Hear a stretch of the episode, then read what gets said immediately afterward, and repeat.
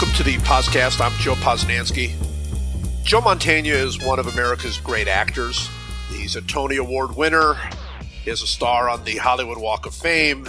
He's a star of CBS's Criminal Minds. He's been nominated for Emmy Awards, Golden Globe Awards, everything. Been in countless movies, worked with all of the biggest directors and writers.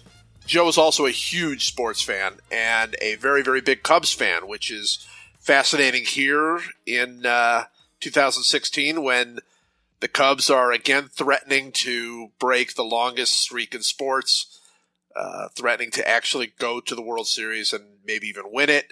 I asked Joe a little bit about that, but I began by asking him about uh, his experience last week at Wrigley, where he threw out the first pitch for maybe the seventh or eighth time. He couldn't remember how often he's thrown it out, but asked him what it must be like for a kid from Chicago to throw out the first pitch at Wrigley Field.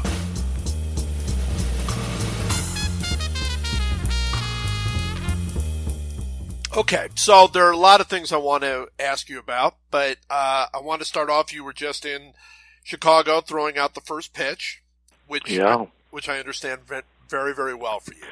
Uh, for me, it went remarkably well because you know you always you don't want to see dirt on that ball when you're done. You know you don't want to see any any of that smudge on the ball. And I had learned this, you know, I, I, I you'll learn from trial and error. I remember the very first time I threw out the first pitch it was, uh, God, maybe it was 20 years ago, and uh, and I was nervous as hell because you don't get a chance to warm up, especially at Wrigley Field. The bullpen is right there. You, you know, you can't go. In, there's nowhere to go. So they hand you the ball, and I remember I was walking out to the mound, and Mitch Williams, who was you know Fireball Mitch Williams, Sure. who they used to explain, you know, pitch like he had his hair on fire. Uh, he's leaning up against the wall, kind of spitting out pumpkin seeds as I'm walking to the mound, nervous as hell. And so I just look at him and I say, "Hey, Mitch, you got any tips?" And he says, "Oh hell, just throw it as hard as you can and hope to hit a corner," which was his his mode of, of pitching anyway. So of course I threw as hard as I can, and I did not hit a corner, and I, you know, I think I got it in at about you know half of a bounce. But wh- eh, but that's then I learned. I think I went. Then the next time I went, uh, so the catcher, whoever the catcher was, in fact, who I think it was, because I have a signed ball. As you know, the guy who catches your ball signs it for you. At the time, he was the reserve catcher, and I pick it out. I'll get the I'll get the, the reserve guy to sign my ball. Who cares? He signs it. It winds up being Joe Girardi. went on to greater fame, you know. But anyway, he said, and I think it was Joe, but if it was not him, it was one of the other catchers in a later time. But he said, he said, you don't forget, because I, I throw from the rubber. I don't do like these uh, ceremonial guys who go do it in front of the mound. I said, no, forget that. You know, you gotta, when they wheel me out to the mound on a wheelchair, maybe I'll go do it from in front. So I go to the rubber. But he says, look, if you're going to do it from the mound, you're you're elevated. It's further than you think, and the ball is traveling downward. That's why people bounce it in. Throw it high. So I mean, I did throw one once where I think the catcher had to jump up in the air to catch it because I was just so nervous and tried to throw it high. But this year, I got to say, it all came together. Maybe you learn from age and experience, but I didn't put any heat on it. I mean, I think it's probably still traveling. You know, I, you know, probably I threw it at about 43 miles an hour, but uh, but it got there in a nice arc and came right in the strike zone. Oh, so beautiful. the crowd cheered as opposed to the you know usual boo when you bounce it in. Uh, they cheered. People were yelling, "Yay, Joe!" And I thought, "That's it. Film that one. Can it? Send it. Send it to the Hall of Fame. I'm done." You know. But anyway, it was it was great. It was great. You know, you are. I mean, as a lifelong Cubs fan, does does that ever get old? I mean, you've done it a few times now, but does that ever No. get old being out there? No, the- no, the no, no, no, never gets old. I mean, think about it. I've been going to the Wrigley Field since I was like probably five years old, and so to be able each time I do, each time to walk out to that mound and hear the announcer say, "And now throwing out the first pitch, Chicago zone jump." I mean, you, you- what happens is I'm going to be 69 in November. I turn into a six-year-old. You know, it's like you know you get weak in the knees, you get you get the crowd is there. You're in front of forty thousand plus people. It's just it's well, it's it's why baseball is baseball. It's why it is our national pastime, and why it's uh, you know there's something that the kid in all of us, whether it's the little boy or the little girl who's a fan, uh, it comes out regardless of your age. So no, it never it never gets old. Now, contrast that with actually singing uh, during the seventh inning stretch, which obviously is just a Chicago thing for the most part. Yeah. Uh, but but what is what is that like compared to throwing the ball out for the first? Yeah, time? that that too. I mean, it, it's it's it's it's equally nerve wracking because again you've got all these people looking up, staring up at you. But they make you know the, the organ player is great. I mean, he he helps you out at the beginning, kind of tells you, look, I'm going to do this, then you're going to call call that one, two, three. Bing, you got to make sure you listen for the note. And the thing is, at least I have a background in musical comedy, and, and and I was in a band in the '60s, so at least I have that going for me. I remember one year they had a contest, an online contest, who sings the seventh inning stretch the best this year, and I'm and you voted, you, you had to vote, and man, I was telling everybody to make sure I at least beat Dennis Franz, who was my dear dear friend from you know NYPD Blue fame. But he and I we, we've been friends for like 30 plus years. We moved out here to California together, so it was very important to me that I beat him because I thought Jesus, Dennis gets more votes than I do. Where I had done to play Hair and Godspell and was in a band, and here's Dennis who can't put five notes together. Uh, so luckily, I just squeaked them out. I mean, I think Eddie Vedder won that year, deservedly so. You know, the lead singer of Pearl Jam should Yeah, win that yeah. event. But I wanted to be Ditka, of course, who, who also has a problem putting you know notes together. Um, but it is. I mean, it's exhilarating, and and and, and, and this year I, I I did a new thing which I hadn't done before. They give you a, they usually give you a hat and it says seventh inning singer on the side, which is great. They keep it as a souvenir. But this year they gave me one. They said, "Why don't you sign it and throw it into the crowd?" I said, "Oh yeah, that's that sounds like a great idea." So I signed it. And you know, I flipped it into the crowd. You know, probably, probably who knows? Probably got caught by a Dodger fan. Well, they were playing the Dodgers that day. They probably took it and burned it or something.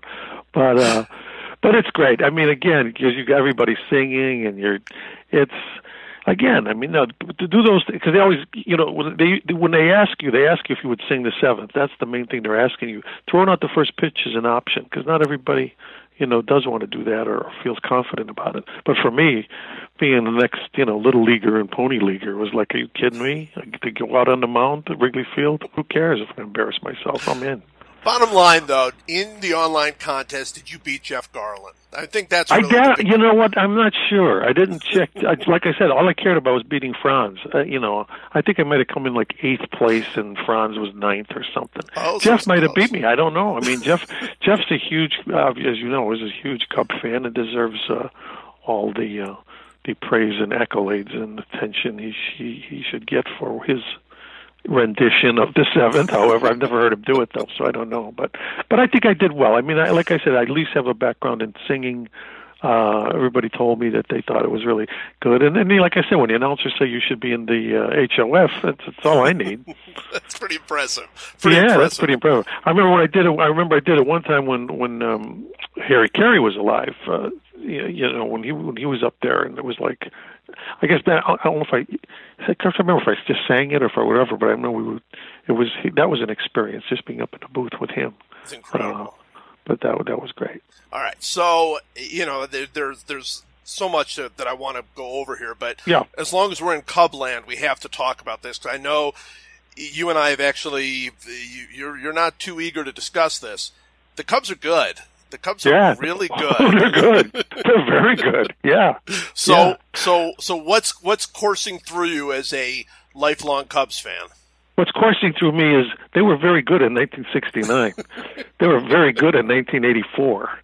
You know, they were very good in 2003. So I mean, that's what's coursing through me. So in other words, I have guarded optimism. Guarded optimism. I have guarded optimism. I mean, and as each day goes, it's a little less guarded and a little more optimistic. But, you know, it always amuses me when my younger friends, you know, meaning guys under, you know, under 60 will call me and say, "Oh man, I, this is it. This is the year." And I'm going, "Yeah, okay. All right. All right. Yeah, I think it could be, maybe, we'll see." So, I mean, I, I am as excited as can be on the inside, but I have been, you know, yeah, I'm, we're- I'm damaged. Let's face it. Let's put it. Let's put it there. You know, like I said, '69. I was, I was all over it. I mean, I used to wear an Ernie Banks T-shirt uh, when I was doing the play Hair in Chicago, at the Shubert Theater. so every night at the second act, I put on this Ernie Banks T-shirt. That's how much I was into the Cubs because you could do that in here. They let you wear almost anything you wanted. And Ernie Banks saw the show, invited me to the ballpark. I met him, and I met Ron Santo, who who became a dear, dear friend. But I remember he doesn't. He I don't know if he. I explained it to him how the first time we met when I was I was like 21 years old doing hair. I had hair down to my shoulders, and I walk out onto the field with Ernie before the game, and I go up to Santo and I said, hit, you know, hit a homer, Ron. Like, you know, it's a real smart thing to say. And he looks at me, I'll do my best, son. thinking, wow. I mean, he's he was like a god. I mean, he was talking to me. Uh, I mean, I was probably, you know, I'm, I'm a grown man, but I was talking to me like I'm a five year old, and uh, and I but but it, it seemed to fit. But uh, but no, the Cubs are. I mean, look, they're they're making for exciting baseball. I, I love, I, and I, I actually love what they've done with the park. I think it's in good hands. I really believe Ricketts, uh, that family. I really think they genuinely, um, you know. And let's face it, if, this year especially, I would vote for Epstein for president of the United yeah. States. I mean, that that I can get excited behind. Uh, so I mean, Epstein's done obviously what he has set out to do, what he said he was going to do.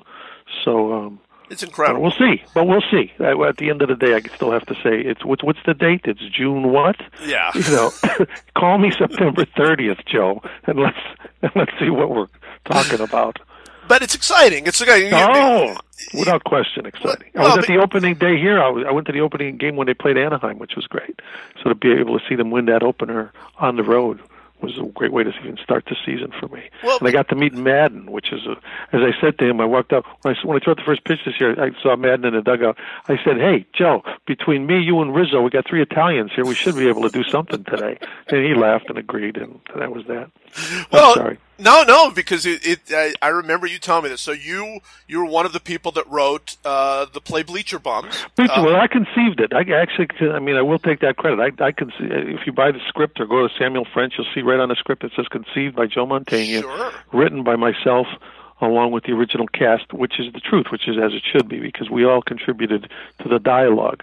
But it was my idea. I had this whole concept for this play so when I was with the Organic Theater of Chicago, this was back in 1977, when they came to, we, we had a we had a meeting. It was near the end of our, our our theater season. We had run out of all of our grant money and whatever. We were a small little theater company, uh, kind of like Steppenwolf was back then, and other companies in Chicago. Sure. And our, our director says, "Anybody got an idea for a new play that will cost us nothing?"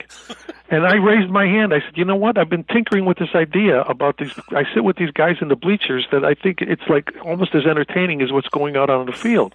I said, "Just come with me to the ball game, sit with me in this section, and you tell me if this isn't a play." And so they did. They agreed. We went there three days in a row, sat in that section of the bleachers, and we all agreed this is a play. And and to me, the whole point of it was, what is it about fandom? What is it that keeps 35,000 people following a fairly mediocre team over the last century at that time? Uh, and yet they're so rabid and, and people who are so diverse people you know, the rich guy the poor guy the black guy the white guy the the slob the the, the gentleman the woman the the kid these people who outside of the ballpark would never you wouldn't see them together yet when they're together at that moment they're like this family that was the the crux that that that was why I always thought this would make an incredible play it's it's, it's like a passion play it's like a, a Greek tragedy so that was the genesis of Bleacher Bums. And what was funny is back in '77 when we opened, it was a huge hit. We took it to New York, it was off Broadway. It's it still tours. I get residual checks, you know, every year from it touring around the world. You know, especially summer stock. But what was always funny is when when the writers back in '77 would ask me and say, "Yeah, but what are you going to do when it comes to win a World Series? This play's going to be dated. It's going to be, it's going to be, you know, won't be, it won't have its impact because the whole point of the play is that the Cubs are ultimately lose in the play." And then, you know, and I says, and I said then, as I say today, I'll cross that bridge when I come to it. So I mean that's the only good aspect of the Cubs having won in the last hundred plus years is my play is as relevant as ever. You, you know. will give up residuals though for a World Series, right? I would give up. I, I would probably give up the house I live in for a World Series, let alone the residuals. Oh, sure. No, no, no. I uh, believe me. The hell with the play. I want the play to be dated. I would love them to be able to say, yes, this play used to be funny and used to be about this team that used to lose. Just like if there'd been a play about the Red Sox. I mean, you know, let's right. face it. You know, but that and that not that Red Sox thing is dead, done. I mean, which proves my again my point because I got interviewed on the show Nightline years ago. You know, you know, late night show Nightline. Sure. It was me and Ben Affleck. They had us both on. It was in the middle of the baseball season that year. And the whole crux of the conversation was who suffers most, Boston Red Sox fans or Cub fans? And so here was Ben Affleck, who, who was very knowledgeable about the uh, the Red Sox. He's a huge fan. And here's me talking about the Cubs. And so it was like, who suffers most? So this was obviously before Boston had won anything. And he would come up with stuff like, "Well, what about Buckner?" I says, "Yeah, what about Buckner? You got him from the Cubs. What are you talking about? You know, uh, you know." So no matter what he would say, "Yeah, but 1913." I said, "Hell with 1913. We're going, you know, just drop out a few more years, go backwards." You know, I said, "Don't talk to me about suffering." So now, anyway, that argument is dead settled. I mean, now people in Boston, I mean, it's like, you know, now they expect to win World Series. I mean, it's like, you know, we're not even, you know, we're we're kind of in that you know in that frame of mind of like we we're hoping but not expecting no, no. hoping yes yes praying yes it yeah. would it would mean more i mean you're you're you're an all around big sports fan but yeah. but the cubs that would mean the most to you right is the cubs winning i mean you're a big well, bears it, fan it, you're it a big would, I'm a huge Bears fan. I mean, we have a restaurant, Taste Chicago, here in Burbank, California. I mean, I, we've recreated Chicago. When, when I when I'm done with you on this call, I'm going to go over to the restaurant because on Fridays we have a huge group of Chicago people that come from Second City, from all the different theater companies. They, they they tend to gravitate there on Fridays. I like to make the joke that half of the room are people who've been indicted, and half of the room are people who haven't. Because the Second City have to tend to be kind of comedians and fun. And then of course my actor friends are guys that are from the wrong side of the tracks. You know, God knows what they've done in their lives. But no, I mean, and you go in our in the restaurant, and I've got Ernie Banks's jersey, I've got Walter Payton's jersey. They're all signed. I've got Tays, I got uh, Derrick Rose.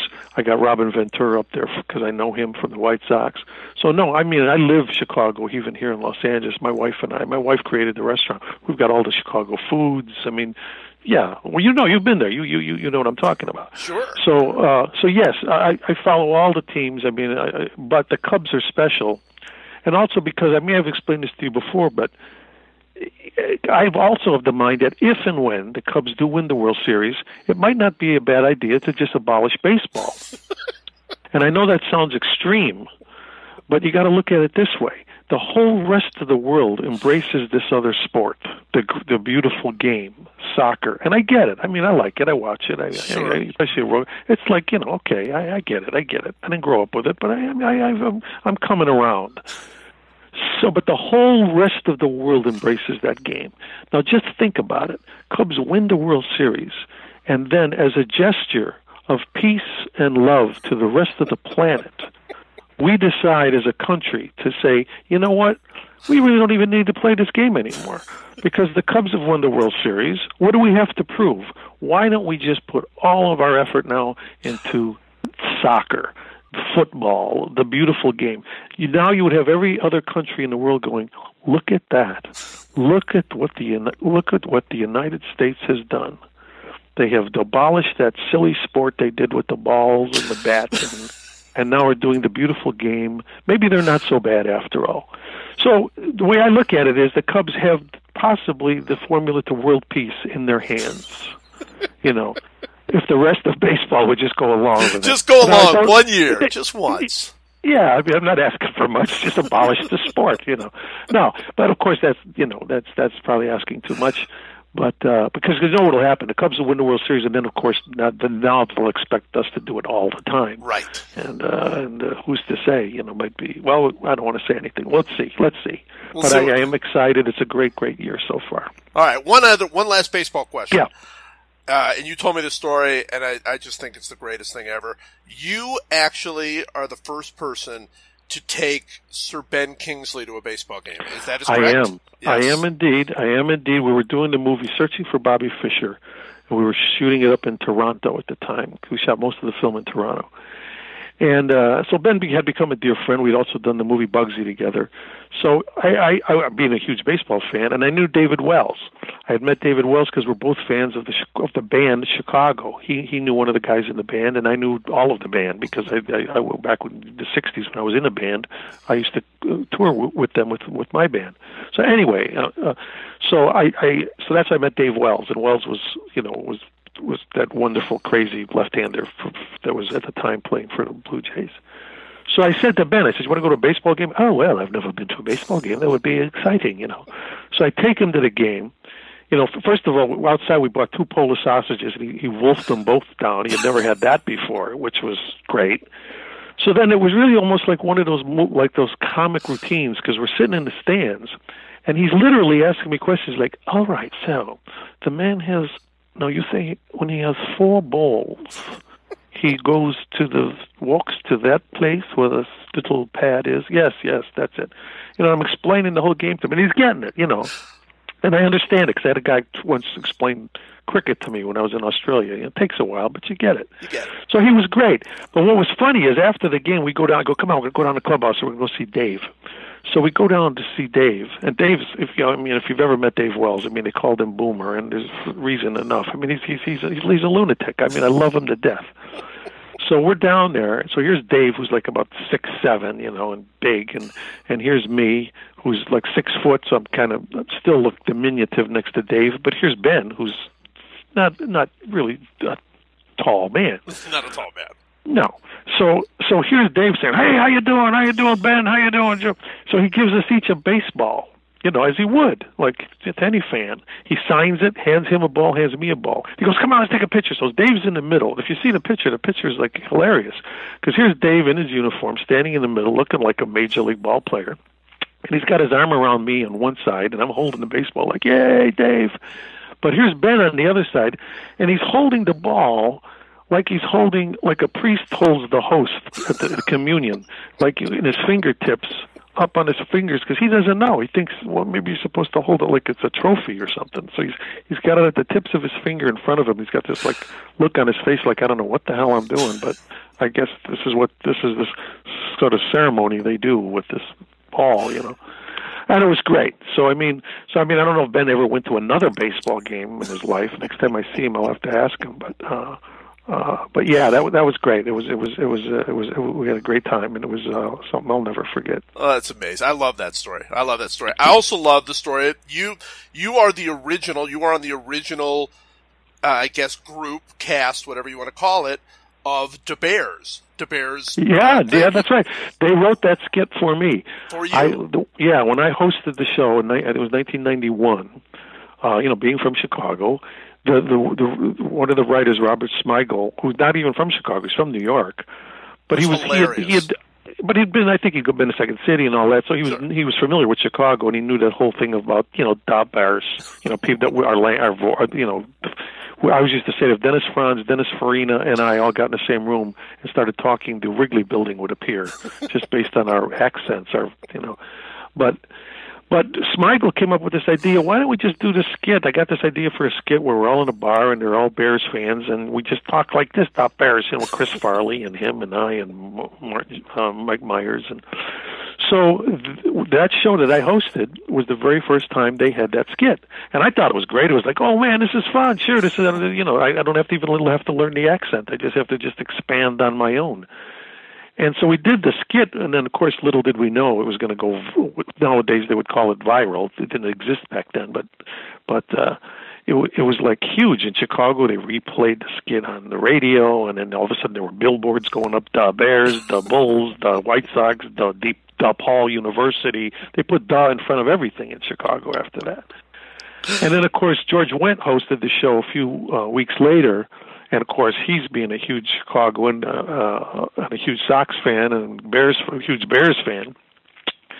He picked up the, uh, you know, the, the, the where I'd left off and became my brother. I think I was Bob Swerski. He became Bill Swerski, and the super fans became like an ongoing skit. And then they wrote a movie, and it was an incredible script, you know, along the lines of those other movies that they did based on Saturday Night Live skits.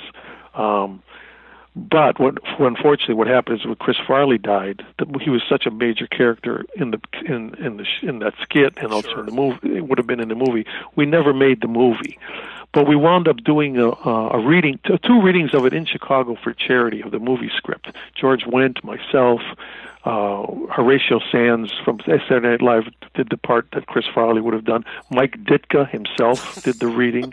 He, what's funny is Ditka only showed up for the first one.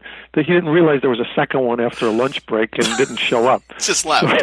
they, yeah, it was typical. And they found I, I think we were wearing White Sox pitchers was in attendance that night, and so he he wound up reading the part.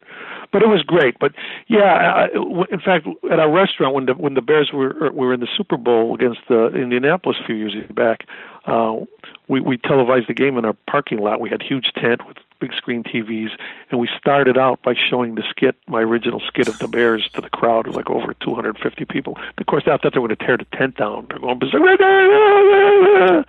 you know, and uh, that was great. Such a blast, such a blast. You know, you are. I mean, I've, I've known you now for a few years, and, and you are. You're you're hilarious. You're you're just a very funny person. And yet, I would say, no, would you agree with this? The bulk of your career, you've you've certainly done comedy through the years, yeah. but but the bulk yeah. of your career is certainly on Criminal Minds. That's certainly yeah, not oh, a lot yeah. of comedy there going. Right. Um, but you, I mean, do you do you find yourself sort of uh, fearing that way, where it's a you know you're playing people that are different from your personality, or somewhat? Yeah, I mean, you know, what you find out in this business is you play the cards you're dealt. Mm-hmm. You know, I always thought, in fact, I I, I thought I was going to make my mark in this business, if at all, with musical comedy. Like I said, I started doing the play Hair in 1969. That was my first professional job, the musical Hair. I did that for a year and a half. Then after that, I did the musical Godspell for a year. I played Judas in Godspell. Uh, then I did Studs Terkel's play Working on Broadway. And I have two songs on that album, on the working album. Now, the show wasn't a huge hit at all, so it wasn't a big Broadway hit, but the album exists, and I have two songs on it. So I always thought, oh, that's my ticket. That's my ticket to show business. I'd been in a band. I was a lead singer in a band. I, I do musicals. This is what's going to happen. Well, and then I started working with this theater company, the Organic Theater. Well, now I'm doing more plays and doing, and doing comedies. I did this thing, a Wonderful Ice Cream Suit, which wound up years later turning into a movie. Then I started doing a little television stuff, and I was getting comic roles in that on soap on a couple other things doing guest shots you know playing but playing basically comic characters. But it, it was my dear friend david mamet who when he offered me the role of ricky Roma in glengarry yes. glen ross back in 1984 uh, on broadway that's the role that ultimately after 15 years of banging around as an actor changed my career. I win a tony award the show wins a pulitzer prize but it sets me off on a whole other path. It's like, oh, you do this kind of stuff. And so and that's what I mean by you playing the cards you're dealt. Yeah. It's like I'm an actor. I'll play the part as long as the parts are good. I'll play them. Now I've done. I've, I did Baby's Day Out. I've done Sure. a couple Woody Allen films. I've done movie. I've you know d- done roles that have had some uh, you know good amount of humor in them, airheads, stuff like that.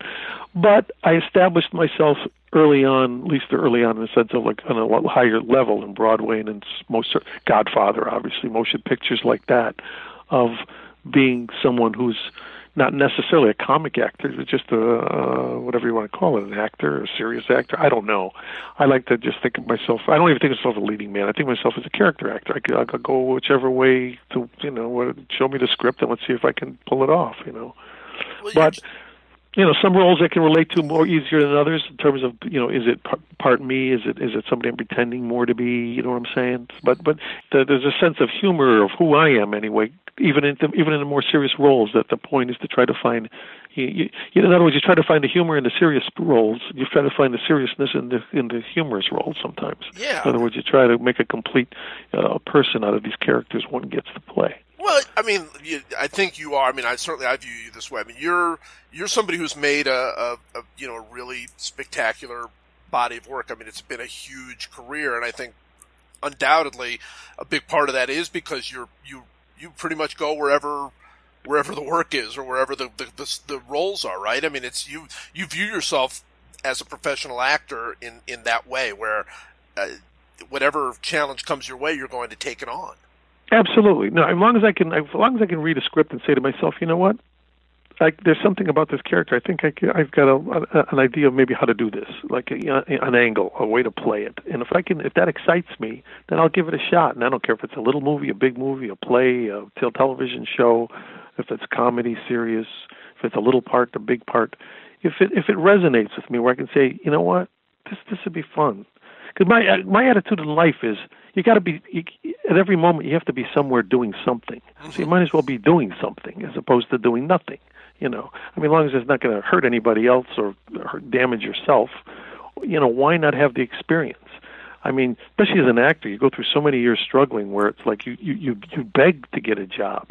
So when you get into a situation where people are offering, in essence, more than you can ever even really do, then you have that you have that that that wonderful capability of being able to somewhat pick and choose and say, well, you know what, this looks interesting. This looks like fun. Let's give it a shot. You know, and then when it's over, it's over, and then you move on. You know, so I've been very blessed. I mean, I've wanted to be an actor since I was 16 years old. I'm going to be 69 years old. It's a long time in between of doing exactly what I wanted to do. I mean, uh, you. I mean, you can relate to that. You're, you know, you're a great sports writer, and and uh, uh, I can imagine that's a boyhood dream of a lot of people. I've played two sports writers in my career. Yes, you have. I, yeah, on Searching for Bobby Fischer and in uh, Forget Paris. I thought in Searching for Bobby Fischer, and it just you know, that was one where the character was somewhat close to you, like in, in, in yeah. personality and in in in. And and, I, and look, I think you're fantastic. Obviously, I think you're fantastic in Criminal Minds, but that's not a character. I mean, it, it, it, seems to me like you're learning about that character all the time. I would guess because that's that's pretty yeah. intense stuff. Well, also, when you're doing a TV series, there's a whole different animal than doing a movie. You know, when you're doing a movie, you just have to create that role for that one-time experience based on that script. It's only going to exist there, unless, of course, they do a sequel. Maybe then maybe get another shot. But but I basically, it's like when I played Dean Martin in the Rat Pack. I, mean, I did all this research and everything. I loved doing it, but it's, you know that's it. I did it, and that was that. So you you, you get it done and on to the next. You do a TV series, especially talk about Criminal Minds, which now is going into its twelfth year, yeah. my tenth year doing it. And that's why I got some good advice early on from people like Don Bellisario, who was a wonderful television producer who I worked with on a series with Jim Garner years ago and he said, "Look, if you're going to do a TV series, try to pick a character because I had a lot of input of who my character was, and you know, in terms of all the aspects of who this guy is." Sure. He said, "Try to pick someone that, on many levels, you can somewhat relate to because you may be doing this character for a long time if the show's a hit. So you don't want to have to say to yourself, "Oh my God, I've chosen this character that's so from left field." Uh, you start to forget who you are or where to draw from. Where do you draw those experiences from? So I purposely picked a guy who's Italian American because I know what that's like to be like that. Right. You know, and so and, I, and I, uh, from an urban background, and I and I've incorporated some of the things that I believe in in terms of my my passion for the military, my my passion for certain sports, for music, for whatever it is. So all that has been incorporated into the character, and by bits and pieces, I worked those in to certain episodes of even Criminal Minds over 10 years, so that in some ways there is a reflection of Joe Mantegna in there as well. In other words, David Rossi. Yes, no, I'm not David. I even named the character after a guy I knew, an L.A. policeman, to, as my way of honoring uh, policemen everywhere. Huh. So it was like I was I was using it to, to to that advantage of okay, if I'm going to play this guy for a long time, let me at least be able to infuse him with some of the things I believe in or what what I'm about. That's why I wanted him to be a veteran. I wanted him to be um uh, uh you know just the kind of guy that he is. Although the only thing different is I've been married to the same woman for like 47 years, and David Rossi's been divorced three times. So that was my one step out. I thought, ah, let's see what it's like to be a guy who, you know, hasn't been with the same w- woman since almost birth. But uh, but it's great because no, it's because my my wife she she understands. She gets a kick out of it. That's so fun, so fun. Yeah. All right, uh, last question for you, yeah. and, and this relates to to all the things we're talking about with the Cubs. Right. Um, when will you believe that it's that they're going to the World Series? Is is it going to literally be when the last out is made? I mean, will you? Will you? Well, yeah. I mean, let, let's let's put it this way: if it gets down to that, like, okay, this is the game that decides. Well, because we almost had it, as you know, that whole Yes. the Bartman year, as they, as But- they refer to it. You I never mean, liked you know, that. You never liked it being called the Bartman thing because you don't you you did not like the way he got hit for that. Absolutely, I, th- I was I was I, I was a huge supporter of that kid. I mean, he was a he was a Cub fan. He did not deserve. You know, it was all those wannabe fans that jumped all over him. Yeah. Anybody who was a real Cub fan got it. That look, look, that wasn't the kid was Jeff, Jeff Santo, Ron Santo's son, who was a was a dear friend of mine. Said he was sitting in that same section when it happened. He said he was about to go reach for the ball. He said it was just one of those things. I mean, and the way I looked at the Cubs, you you you know me well enough to know that my feeling was if it wouldn't have been that, a meteor would have hit the, the ballpark the next day, and that would have done it. You know, something was not right that year. Something was off. Maybe maybe Dusty Baker was too cocky. Maybe something like that that he really kind of thought. I thought to myself, now Dusty, now you found out what it's like to you know, you know you you had it easy with the Giants. Look at these. You know, this is the Cubs. This is a whole other ball game here. You know, but anyway. So, uh, but no, uh, uh, it'll take. Yeah, when if it gets down to like it's going to be one more pitch makes the difference. Yeah, I'm going to be the guy that's going to be prepared to like, okay, Joe, breathe deep because we don't want your heart to stop one way or the other.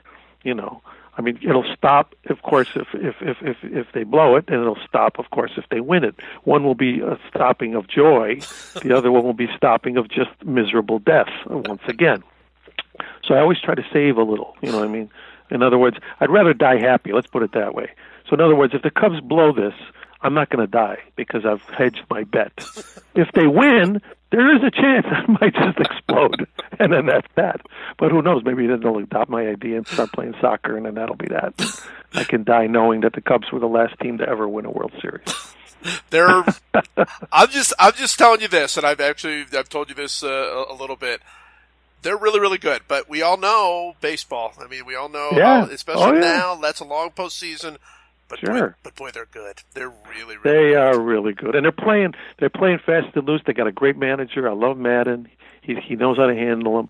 See, I was a big supporter of Phil Jackson for that reason too. A lot of people said, "Oh, Phil Jackson would have won with any bunch of guys." Bullshit. I mean, you you know, the, the, there's it's not a coincidence that the Lakers did what they did and the Bulls did what they did under Jackson. People forget, for the most part, these players are fairly young, fairly malleable. A lot of them, you know, come out of college, they come out of wherever they need that figure, that that that figurehead who can just somehow. It's almost like the puppeteer playing with the puppets. You got to know what you're doing, and if somebody really does it brilliantly, it makes a huge difference. And if you can win, let's say, five more games based on that guy's talent of being able to, you know, handle those players, whatever the sport is. Five, five, five games That's the could be the difference between winning it at all or being in third place. So, you know, I, I really think so. Knowing that, and that they've got the support of the town, the team, the owner, you know, uh, Epstein, as I said, did, did a great job. You got Maddon at the helm. You got a lot of young talent. They've they've got a great farm system now going. Uh, and, I, and, I, and again, I like the ballpark. Some people complained, "Oh, you ruined it. You put up these big score um, TVs and stuff." And I told I told Rick it's this. I said I said they fit in really good. And I said and and, and all and I'm telling you, after one season, all you got to do is announce in the papers that you're threatening to take them down, and people will revolt because people now are so used to seeing a replay. Like, wow, look at that! You know, before at Wrigley, forget about it. You had to like, you know, everybody would be looking down at their phone. You know. So uh, no, it's every the pieces are all in place, Joe, as you know. But but there's you know, as you know, Joe Mantegna will always hang out that big butt until they say yes, raise the flag, we've done it. The curse. So if you ever, you know, I never believed in the curse either. The hell with that. But whatever it is, it the the pain is over. Let's put it that way. Well, the long wait is over. I want it for you. I, I, I for you, Thanks, and Jeff, and, and all-time Cubs fans. I really, it would be I, so- I, I, I appreciate it. And also, as you know, my, my good friend Steve's coming in again from Thailand. the- Yes. The, the, the lunatic from Thailand. He's he's going. He's got. A, I arranged tickets for him in August. He's coming with his his adopted kids from Thailand. His wife. He's bringing like nine people from Thailand who've never even been to a baseball game. That should be a, a sitcom unto itself. And of course, Steve follows every. You know, you wrote that wonderful piece uh, about him in the Sports Illustrated a while back, and uh, and uh, yeah, he's he, he. As you can imagine, he's on fire. I mean, on he, of course, he has no he has no filter at all. Steve is like he stays up till four in the morning and watches the games on his computer, and and in he's, he lives a hundred miles from Burma. I mean, this guy and lives on a compound that, as you know, has has he has a replica of Wrigley Field in his backyard. I mean, the guy's a lunatic. But for him, almost more for him, I want them to win. he he believes. That's the great he, thing oh, about he believes. Steve oh, believes. Steve, he really does. Steve believes. Steve Steve believes. He definitely picks up because he's the one that's always bugging me. Are you there yet, Joe? Are you there yet, Joe? No, no, Steve, not yet. I'll let you know. Well, Joe, thanks so much for this. This has been fantastic. Always a pleasure, Joe. You're my favorite sports writer. You know that, and so uh, you know, uh, on we go. Awesome. All right, my friend.